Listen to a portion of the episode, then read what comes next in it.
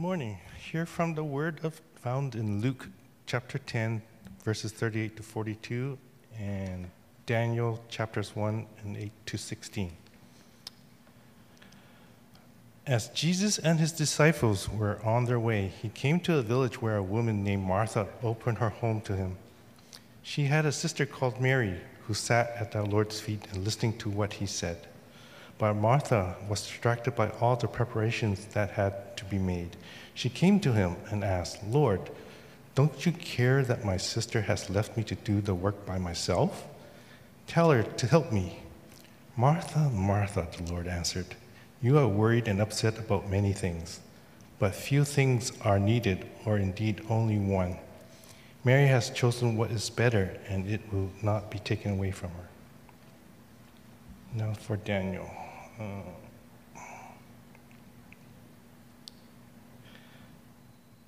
but Daniel resolved not to defile himself with the royal food and wine, and he asked the chief official for permission not to defile himself this way. Now, God had caused the official to show favor and compassion to Daniel. But the official told Daniel, I am afraid of my lord the king, who has assigned your food and drink. Why should he see you looking worse than the other young men your age? The king would have my head because of you. Daniel then said to the guard whom the chief official had appointed over Daniel, Hananiah, Mishael, and Azariah. Please test your servants for 10 days. Give us nothing but vegetables to eat and water to drink. Then compare our appearance with that of the young men who eat the royal food, and treat your servants in accordance with what you see. So he agreed to do this and tested them for 10 days. And at the end of the 10 days, they looked healthier and better nourished than any of the young men who ate the royal food. So the guard took away their choice food and the wine they were to drink and gave them vegetables instead. This is the word of the Lord. Thanks be to God.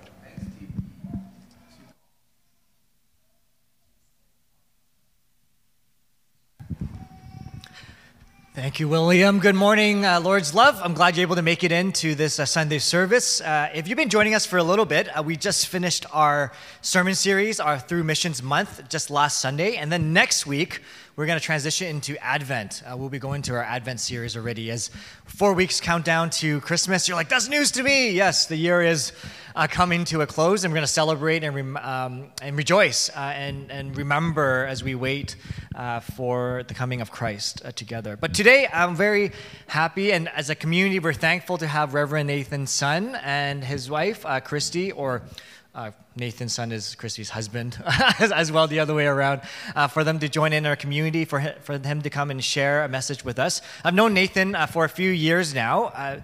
Uh, I first met him when he was serving down at Newburn Alliance Church down the block. He was there for eight years, and for the last year, you're coming up to two years now.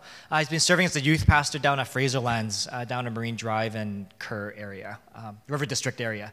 So let's give a very warm welcome, LLC welcome to Pastor Nathan.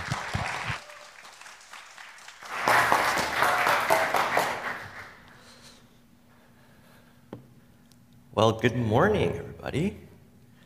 So happy to be with you. I'm very thankful that uh, Pastor Doug has uh, invited me to speak. And uh, yeah, like he said, everything that Pastor Doug said about me is true. I'm currently at Fraserlands. I'm one of the pastors there. And uh, I primarily oversee the youth ministries at the moment. So uh, please bear with me. I've been speaking to youth for about two years now, and so I'm a little bit out of practice when it comes to talking to adults, but I know that you guys will be able to catch on. Uh, let me just pray before we begin. Lord, we just want to thank you. Um, and truly, how great it is, you know, when we begin to uncover or discover or rediscover just how great your love is for us. And I ask that God, you would center us on that today as we receive your word, I pray that your spirit would just be with us, that you would speak, that you would convict, that you would convince, and that you would transform. I just give the following time in your hands. I pray this in your name. Amen. As I understand, uh, Pastor Doug mentioned that you guys have just been coming out of a series on missions in October and have kind of been going through some of the core values that you guys have as the church. And as I was thinking about and, and talking to Pastor Doug about what he wanted me to speak on, I kind of wanted to piggyback off a little bit about some of the things that he has brought up and reminded us of, and try to jump in a little bit and maybe help uh, just kind of bolster some of the themes about you know, how do we live, our, live our lives as people today who are following Jesus? Right? And, and you guys had used this statement that missions is not only about the external activities, but an extension and overflow of who we are and what we believe internally. So, in other words, right, uh, kind of from that mindset that our beliefs ultimately shape our behaviors, and that's the way that we want to live as people. Um, and so, another way that we can maybe shape that, as Francis Chan likes to say, is that we don't have to be on a missions trip to live with a missions mindset. And I think that's really vital for who we are today in the way that we re- represent and um, just be, be a witness for Jesus in, in, a world that I think desperately needs it. And so, in light of that, then, you know, we understand that the way that we live every day matters. How we carry ourselves from the moment that we wake up to when we go to sleep all of that is important. So when you think about this for a second, uh, in the span of a week, uh, there's, so there's 168 hours in a week, right? And we'll spend maybe about 40 to 60, depending on who you are, of those hours sleeping. And so that leaves us with about 100, give or take, hours where we are awake. And so in those 100 hours that we are awake, there's, I would say, I think many of us would spend about 20 to 60, sometimes even 70 or 80 hours either working or in school or doing some kind of task that requires us to put energy and effort and work into. Right? So that's, that's a lot of time for us to keep track of if we're to think about all of these hours that go into our days and weeks about how do we live in a way where our behaviors are shaped by our beliefs. That we have this missional mindset that's kind of ingrained and embedded into us uh, without necessarily having to think about it as a separate entity of who we are, right? Because missions is, is built into who we are as, as Christians. So today, my goal is to talk a little bit about these areas of our work, of our school, about how we can perhaps maybe uh, redeem or remodel or re understand what God's design is for us in these areas of life so that we can be a witness for Him. In other words, I like to phrase it this way to a lot of my youth is how can you be an influencer for Christ's kingdom in the things that you are already doing? How can you bring kingdom influence to your home, to work, to school, to your everyday life? So I want to go over a couple of things to frame uh, the, the, just, just to frame our terms for how we're going to talk about today. So when I use the word work today, I will refer to it as a few things that hopefully all of us can relate to. So when I say work, I could mean vocation. And that might mean, you know, what we believe God's calling on our lives to be. Our, voca- our vocation often is sometimes seen as like, oh, we feel that this is what God has made us for, put us on this planet for. This is our, our calling, so to speak. Uh, sometimes work can refer to things like our jobs or our careers. And so while maybe that is not necessarily what you feel God's calling on your life is, we still do work and we do jobs that carry us through in this particular season in life. And these are all important. Work could also refer to our education, our training. I know some of us are in school, some of us uh, maybe have spent a lot of years in education and training, and, and that is work as well. And finally, I would also refer to work as just like the tasks and the chores that we have to take care of every single day changing diapers, right? Doing dishes, taking out the garbage, all those kinds of things that require us to to do every single day. Otherwise, life kind of comes to a standstill if we don't take care of these things. So I wanted to frame our understanding of work in this way because I, I first of all, like I said, I, I recognize that not all of us are in the same stage of life, and I want all of us to be able to come in line with what God's speaking to us today. And so I think that in this way, when I say work, there's a way for us to kind of come into the picture a little bit. So we're going to start from a very broad stroke, and then we will work our way through a couple of specific things that I really feel God has been speaking to me about in the last year, and hopefully I can uh, to kind of pass on to, to you as a way of reminders and encouragement. So, as people who follow Christ, you know, we, we believe that one of the beautiful things uh, that God gives us in the gospel is that he gives us purpose to all areas in life that we otherwise wouldn't have if we weren't followers of Jesus. Right? And I believe that work is actually part of the DNA of God's creation. It was built into who we are as people who bear the image and the likeness of God. Even before the fall of mankind, we see that God had assigned Adam and Eve to look after the garden. And so a lot of us need to come into this place where I, I feel maybe we need to, in this season, redeem the idea and understanding of work and its purpose in our lives. And so, while this is not necessarily our focus or our aim today, I wanted to mention to us that one way the gospel can influence us, or one way that we can be a witness for Jesus, is by shifting or altering what we do, whether that's in our education, that's in our job, or just outright our career. Sometimes God brings us into these radical shifts and changes of our education and our employment because we think that God has called us to something greater, to serve Him in a greater purpose that might not necessarily be what we had originally wanted to do or originally intended to do. And ultimately, right, if we think about our mindset as like God is to be glorified ultimately in everything that we do, sometimes that will happen. Sometimes we have in mind that we want to go down a specific pathway in our lives, but God said, No, uh, I want you to glorify me in this way, and that shifts our entire trajectory in our lives. For example, when I was younger, I kind of wanted to be a rock star, and I, I thought that I could do it. And God clearly said to me, Nah, you probably are not going to be glorifying me a whole lot with that kind of a lifestyle, and so I actually have better plans for you. So I, in my mind, wanted to be a rock star, but it ended up being a pastor. How great is that? That is so, oh yeah. Thank, I'm very thankful to God for that, actually. Saved my life. Um, so, so that's one way that the gospel can completely alter or change the way that we go about just how we launch ourselves into our lives. And, and so, having mentioned that, I, I do want to encourage us to always be seeking what God is saying to us in every season of life. Because we never know, right? We, we can always be going through years and years of work, and if God decides, hey, in this season of life that is upcoming, I want you to serve me in something different, something better, something greater, something more challenging, we ought to listen and see what He says.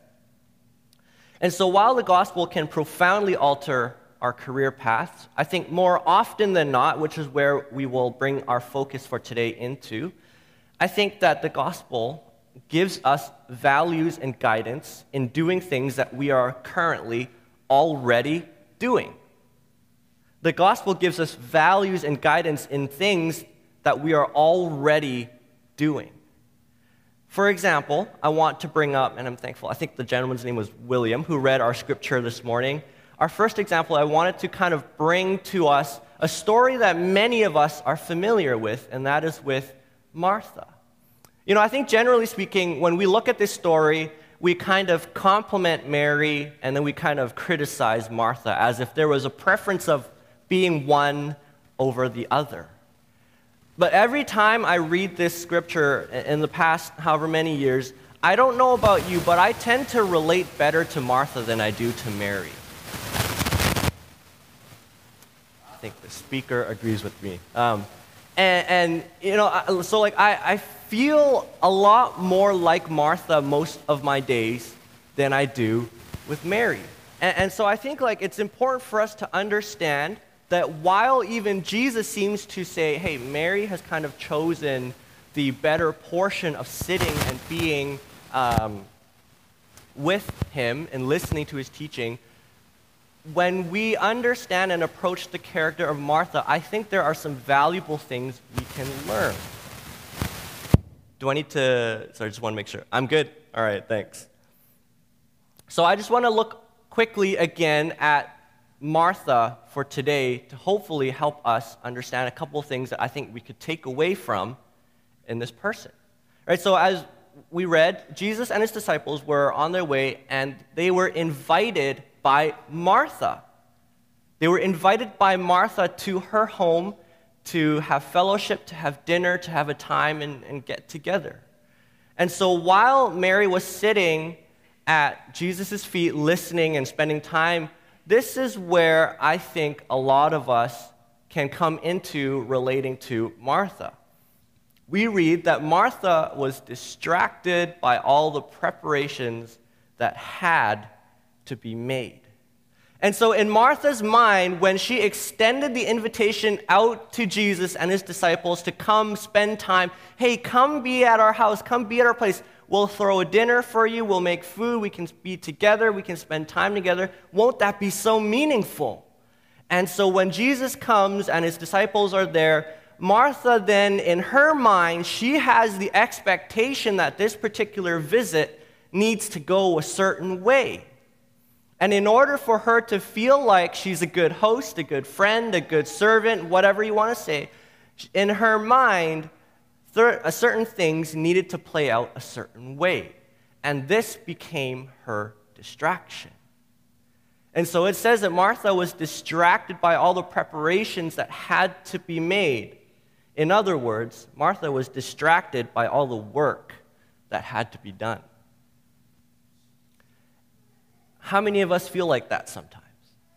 Right? When whether we're at church, at home, at work, whatever it might be, we look at the list of things that we need to do, the, the tasks that have to be completed, and that becomes our our attention, our focus, and we are so hyper fixated on it that we cannot even think about the things that are actually important in the moment. That was Martha's distraction. And so when Jesus addresses Martha, oh, getting too far ahead. When Jesus addresses Martha, there are a couple of things that I want to remind us of. First of all, Jesus never said that Martha was doing a bad job. Jesus also never told Martha to stop.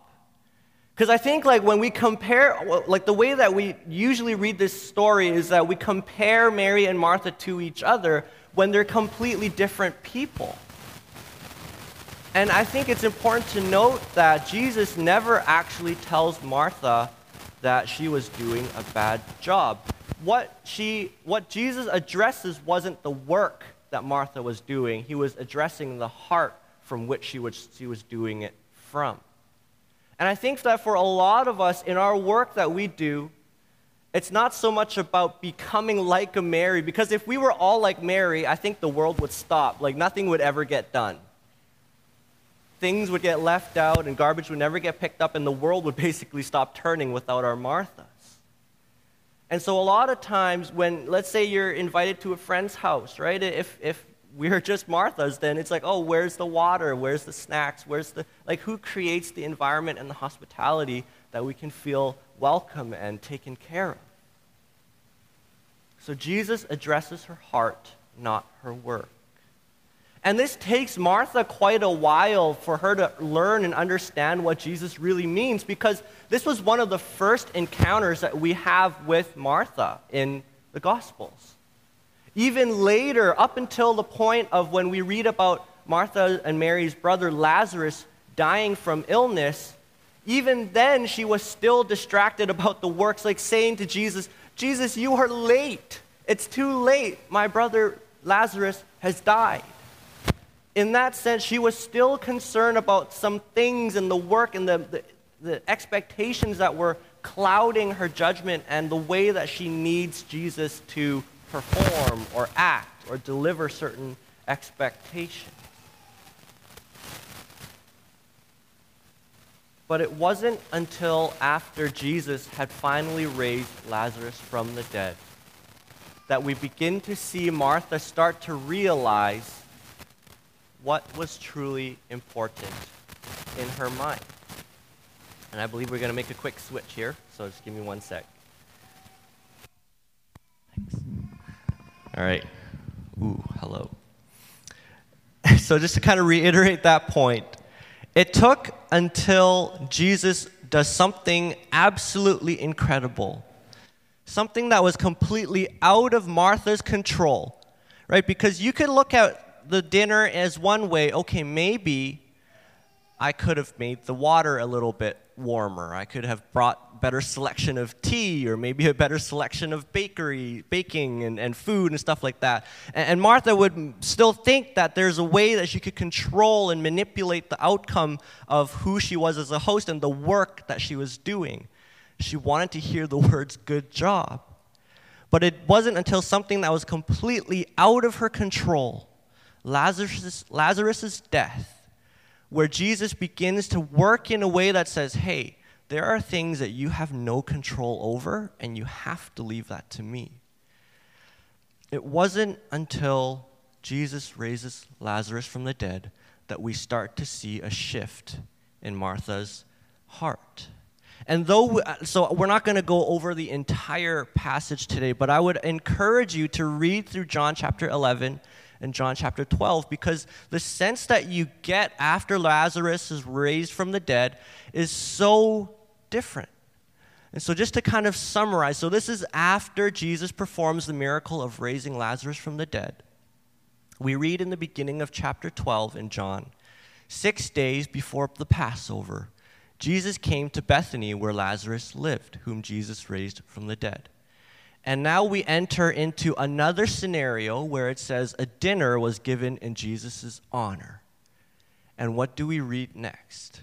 Martha served, while Lazarus was among those reclining at the table.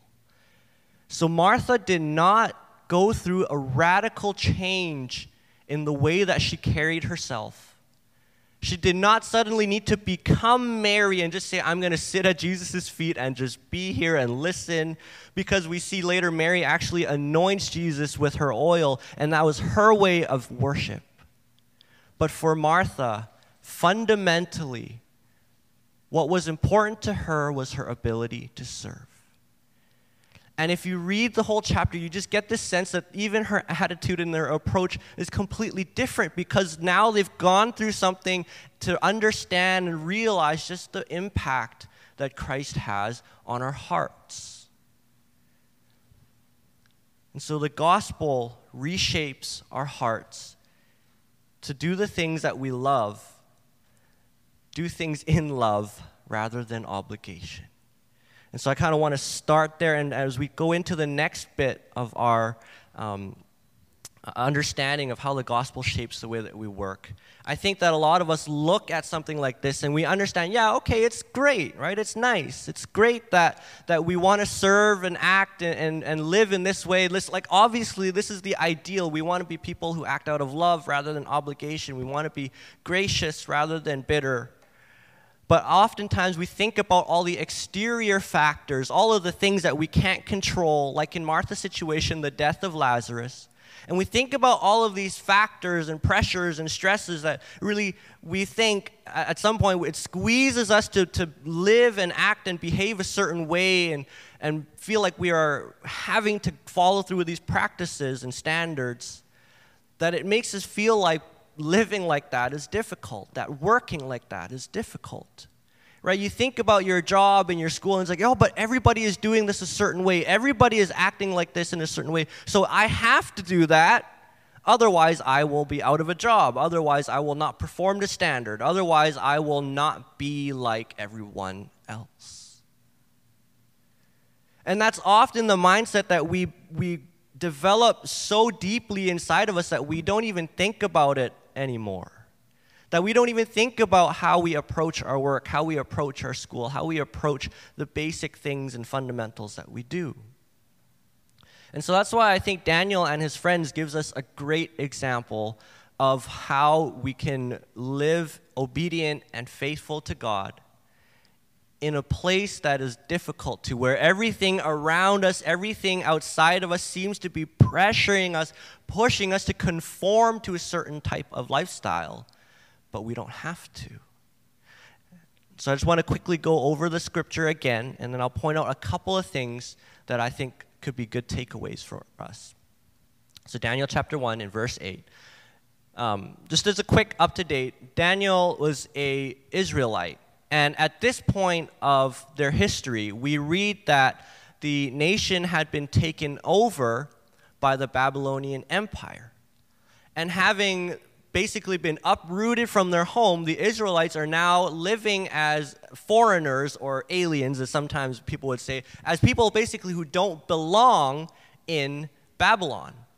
And because of that, um, King Nebuchadnezzar, he had some officials go into the Israelite people and try to bring out a few of the more qualified ones, if we can say it that way, some of the more capable ones.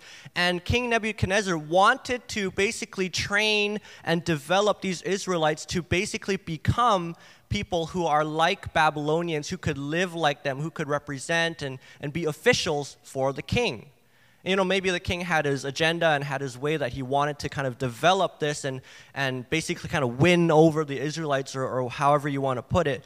But here we find that basically the official that the king had hired was to give Daniel and his friends a certain lifestyle. And it, you know, if you look at it, believe me, it is a very uh, extravagant lifestyle where they're basically given lots of food to eat, they're to live and train and to learn in the king's kind of uh, influence under the realm of his, his power so that they could develop and grow with all the privileges that they could have access to.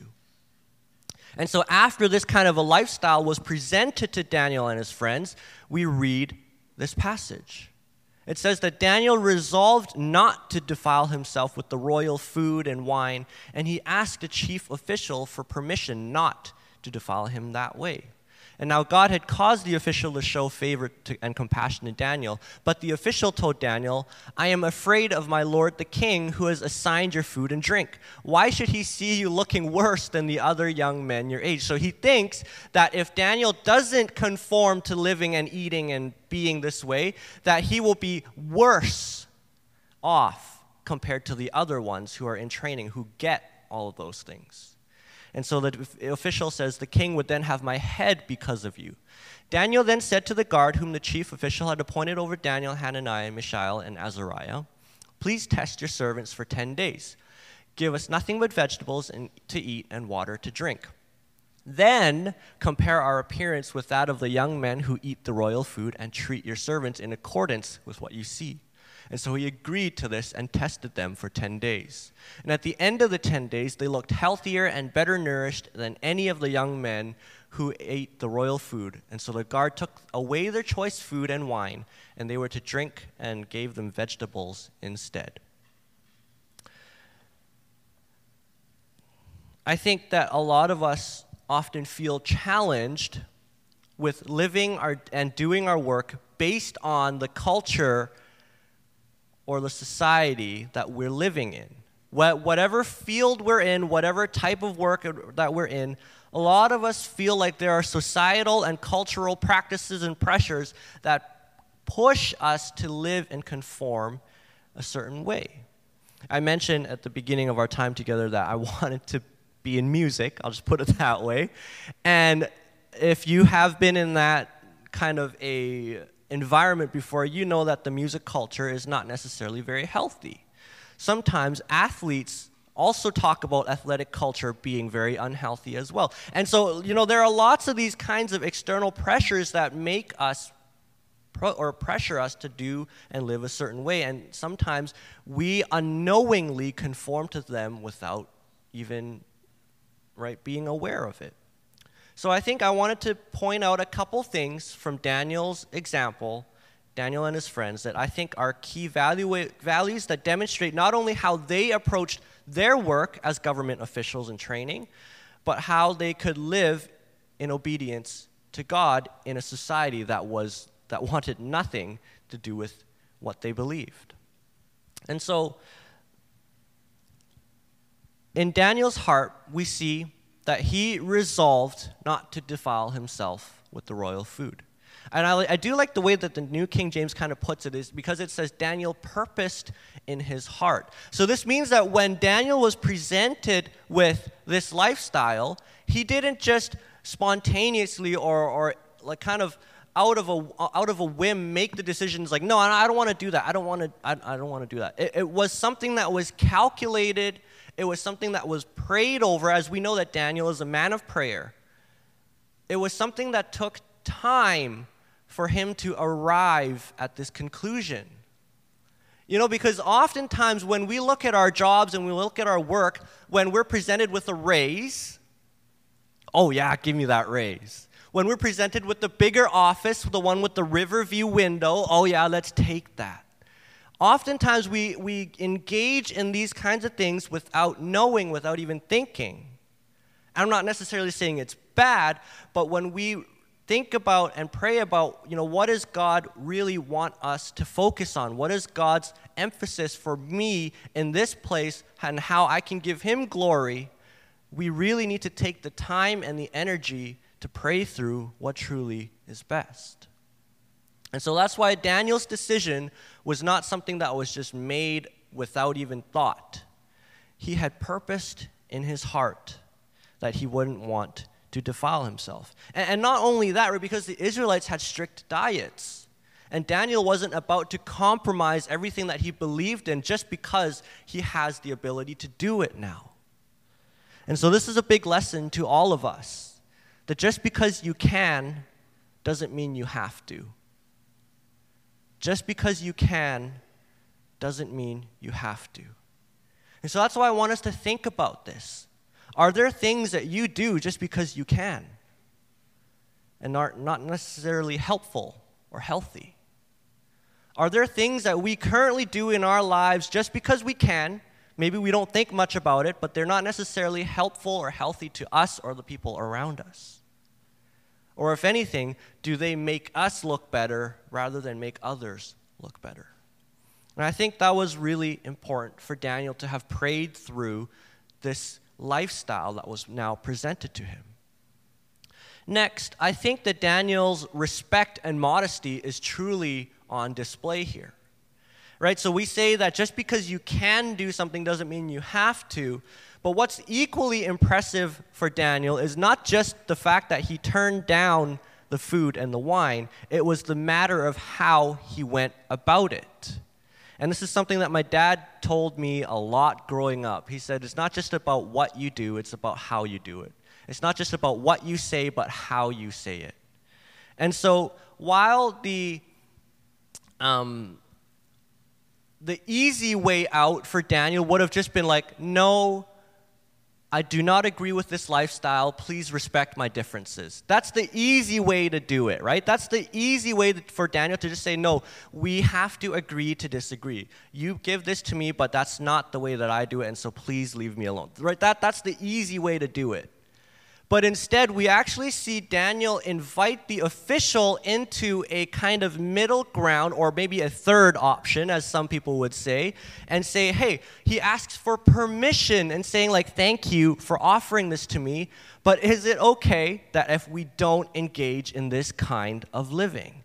If we don't engage in these kinds of dietary privileges?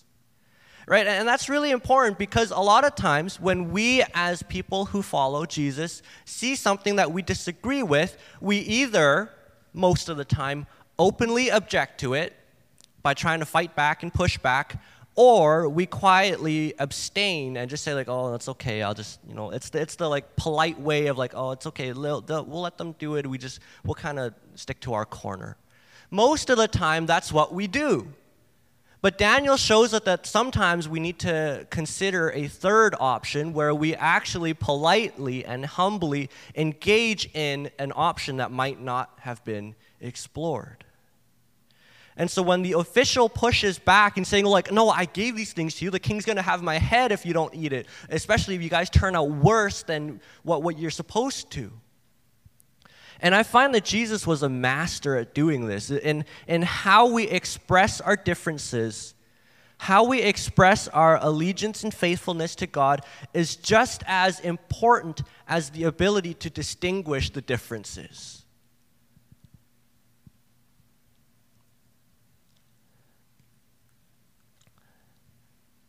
Out of that humility and, and kind of willingness to engage in conversation comes this expectation that Daniel has that God will move. And I think that sometimes that is our struggle is that we don't necessarily expect God to show up. We don't necessarily expect God to come and do something in our lives that would actually be healthier and more helpful. And, and that mindset is sometimes what pushes us into these opposite ends of either openly objecting because you know we're too maybe stubborn to think about how to address it properly or quietly abstaining and saying like oh you know it's okay. I don't want to i don't want to cause conflict. I don't want to cause problems to people. Right? It's because we don't expect god to show up. We don't expect him to move that we cannot find this place where we can engage people in a meaningful way. And so what daniel says to this this official is to say, please test your servants. So Daniel is now actually inviting the government official. He's inviting him. He's like, hey, you know, like you have one way of understanding and viewing that life is supposed to turn out this way, that the more food you have, the healthier you're going to be. But rather, come and see what happens. Daniel invites him in to say, okay, I understand, and, and maybe I'm not going to convince you by my words, but I want you to test us. For 10 days, give us nothing but vegetables to eat or water to drink.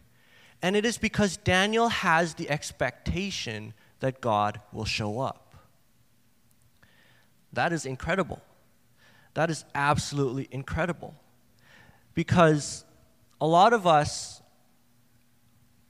I'm trying to put this in, maybe in, in, a, in, a, in a way that is, is more encouraging. A, a lot of us as Christians today, we sit in this weird spot where there's tension pulling us in both ways about being faithful to God and, and trying to stay relevant, I think. And a lot of these things we don't always have answers or responses to. A lot of these questions in life we don't necessarily have a, a proper way of responding to. And, and we, we kind of settle in this okay, we'll just agree to disagree. Okay, you guys in the secular world, you go on your lane, and then we, as people who follow God, we'll travel on our lane in that way. But I think that there is a better way that we can show the world that God's way actually is the best way. And I'm going to come up on that in a second here because after the 10 days, right, Daniel says, after 10 days, compare us. We find at the end of the test, in verse 17 and 20, that out of the faithfulness that Daniel and his friends showed, this is what we see. It says, To these four young men, God gave knowledge and understanding of all kinds of literature and learning. And Daniel could understand visions and dreams of all kind. And in verse 20, in every matter of wisdom and understanding about which the king questioned them, he found them ten times better than the magicians and enchanters in his whole kingdom. So we actually see this result of not necessarily a separation of like, okay, the king's officials who aren't Israelites, who don't believe in God, they produce their own results, and then Daniel and his friends produce their own results. We actually see Daniel and his friends were actually better at their jobs than the other officials. Out of their faithfulness and their trust and obedience to God, they were better at their jobs than the people who did not believe in God. And that is absolutely amazing. That is something that I really want to encourage and hope and pray that we can truly think about and, and find that not only are we as Christians kind of we're, we're not meant to be left on our own island in this world and doing our own things. You know, we're talking about the missional mindset and we're talking about ways to, to behave for out of our beliefs. God doesn't want us to simply settle in our own island where we do our own things, we have our own ways, we have our own things, and, and then the rest of the world is on the other island. We actually see God's people as pioneers, people who are even better at certain things than the rest of the world. And so, as we bring about a close in our message today, I just want to kind of reiterate a couple things for us to think about, some takeaways for us to think about and pray about, and maybe just evaluate in our own lives. Through the examples of Martha and Daniel, given the perspectives that they and the journeys that they've gone through in their own lives, right? Ultimately, what is it that helps us thrive in our work? What is it ultimately that helps us be witnesses for Jesus in a world that desperately needs it? As I mentioned, that we as Christians, we're not called to just be in our own lanes and do our own things, and if the world disagrees with it, fine. There's a reason that Jesus has called us to be his church. We are to go and saturate our neighborhoods, our communities, the people around us with the way that God has designed for us to carry our lives. And sometimes having more doesn't mean it's better. Being able to doesn't mean you have to. And we need to come with the expectation that God is working, that God will show up. And when we leave the space for God to show up, and that's something completely out of our control, I know it's scary. I know it can be frightening. But if we're to glorify God in everything that we do and all that we are, there is only one way. And so, what will it ultimately take for us to thrive in our work? Let's pray. God, we thank you that you are the designer and creator of our lives, of this world, and of our work. And we thank you that through your Son Jesus, you've redeemed our need and our purpose for work as well. And I just pray that God, as we continue to um, grow and journey along in how we carry ourselves on a day to day basis, may you just instill in us a sense of courage, a sense of boldness, and a sense of expectation that you will work, that you will show up, and that in everything that we do, we can glorify you. And I pray this in your name. Amen.